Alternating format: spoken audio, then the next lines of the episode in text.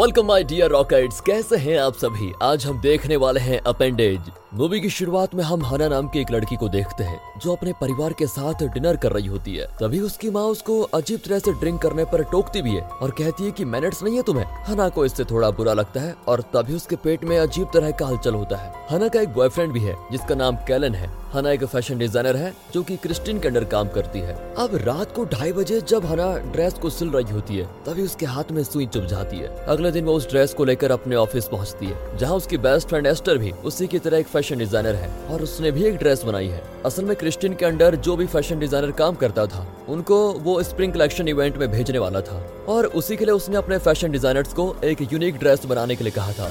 अब क्रिस्टीन जब हना की ड्रेस को चेक करता है, तभी उसको एक रेड डॉट मिल जाता है जो कि असल में हना का खून था। अब क्योंकि क्रिस्टीन कोई भी गलती नहीं करना चाहता, इसलिए वो उसकी ड्रेस को रिजेक्ट कर देता है और उसके कान में कहता है कि किसी का चुराया हुआ डिज़ाइन नहीं चलेगा, समझी? जिसके बाद जब हना वॉशरूम जाती है, तभी उसके पेट में एक अजीब तरह की स्किन निकल आती है। अब इससे वो काफ़ी शॉक भी होती है कि ये क्या हो गया। तभी वहाँ पर एस्टर भी आ जाती है, जो उसके साथ थोड़ा हँसी मज़ाक करती है और फिर उसे ड्रिंक करने के लिए कहती है। लेकिन हना कहती है कि कैलन आज रात मुझे कुछ स्पेशल सरप्राइज़ देने वाला है तो मैं नहीं आ सकती। एस्टर भी कहती है, मैं जानती थी कि तुम दोनों बहुत खुश रहोगे।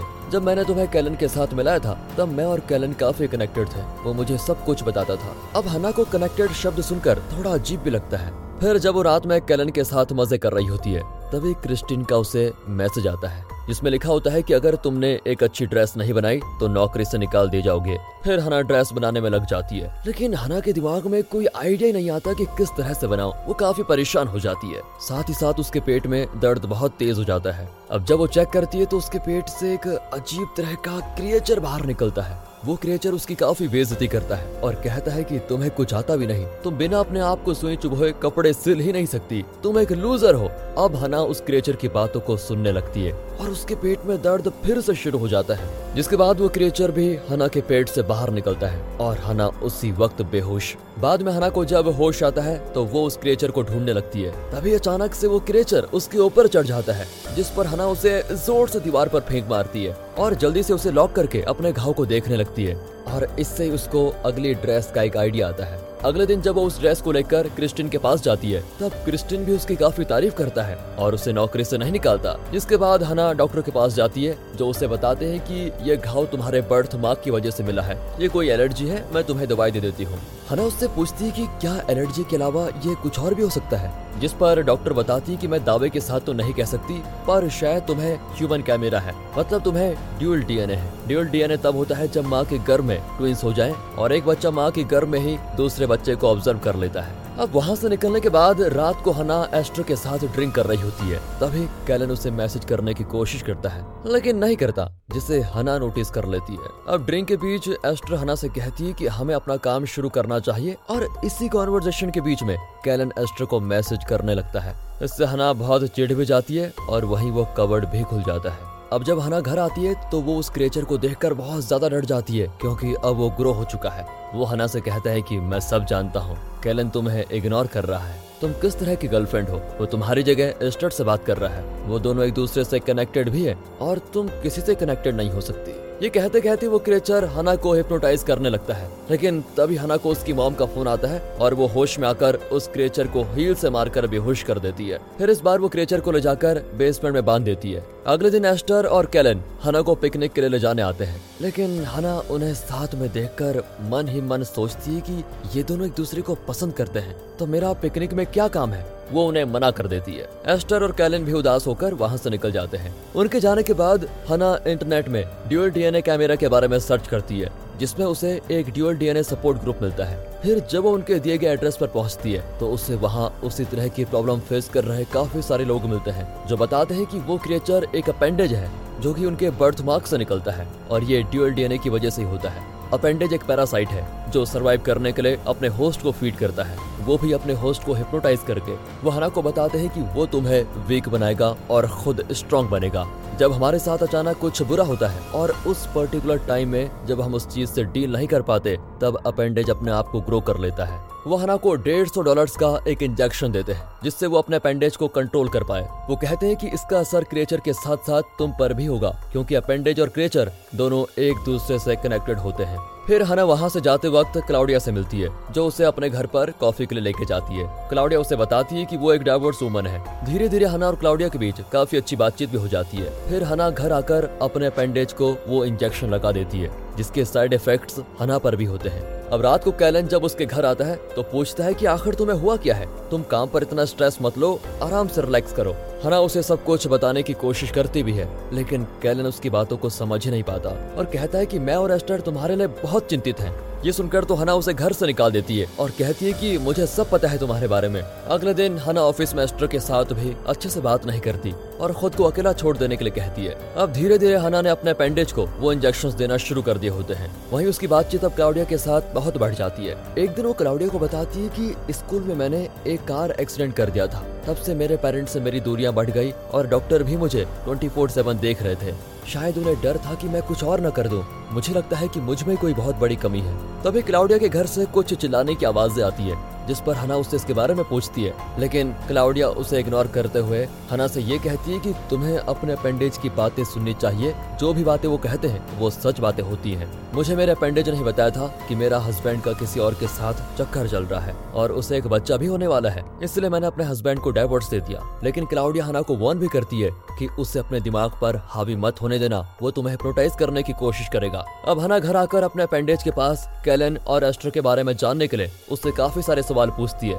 यहाँ अपेंडेज उसे बताता है कि वो दोनों एक दूसरे के बस अच्छे दोस्त हैं। ये कहकर अपेंडेज अचानक नेगेटिव थॉट्स हना को कहने लगता है और उसे हिप्नोटाइज करने की कोशिश करता है।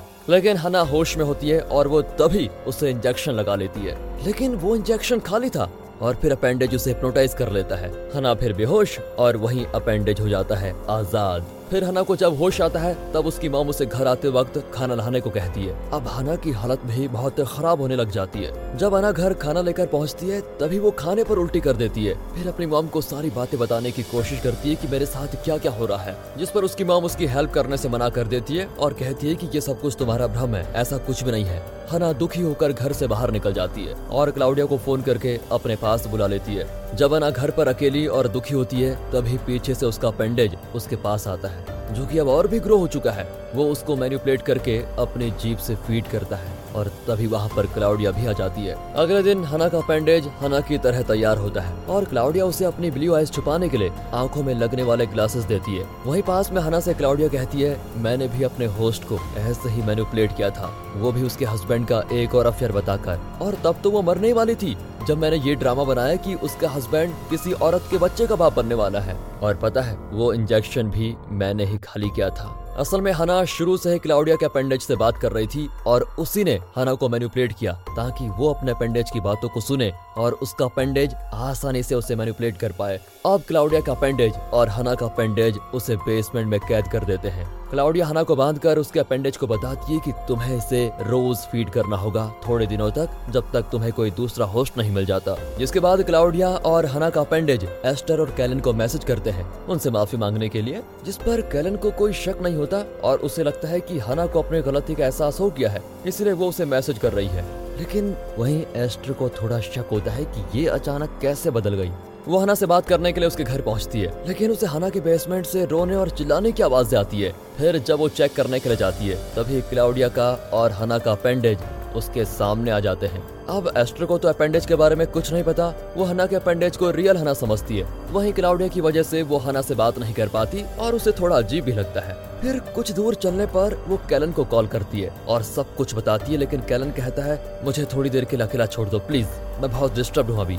अगले दिन हना का अपेंडेज ऑफ़िस आकर क्रिस्टिन की काफ़ी तारीफ़ करता है और क्रिस्टिन अपनी तारीफ़ सुनकर उसे सिलेक्ट कर देता है। वहीं जब हना का अपेंडेज क्रिस्टन से बात कर रहा होता है, तभी एस्टर नोटिस करती है कि उसके हाथ में तो टैटू है ही नहीं, जिससे उसका शक और बढ़ जाता है। वहीं ऑफ़िस के बाद क्लाउडिया और हना का अपेंडेज उस ग्रुप के पास जाते हैं, जहाँ सभी लोग अपने होस्ट के अपेंडेज थे, और वो ये ग्रुप अपेंडेज की संख्या बढ़ाने के लिए चला रहे थे। साथ ही वहाँ में ये भी पता चलता है कि अपेंडेज हमेशा अपने होस्ट के साथ लिंक्ड नहीं रहते, वो सिविलियंस पर भी फ़ीड कर सकते हैं। सिविलियंस की वीकनेस ही उन्हें फ़ीड करेगी।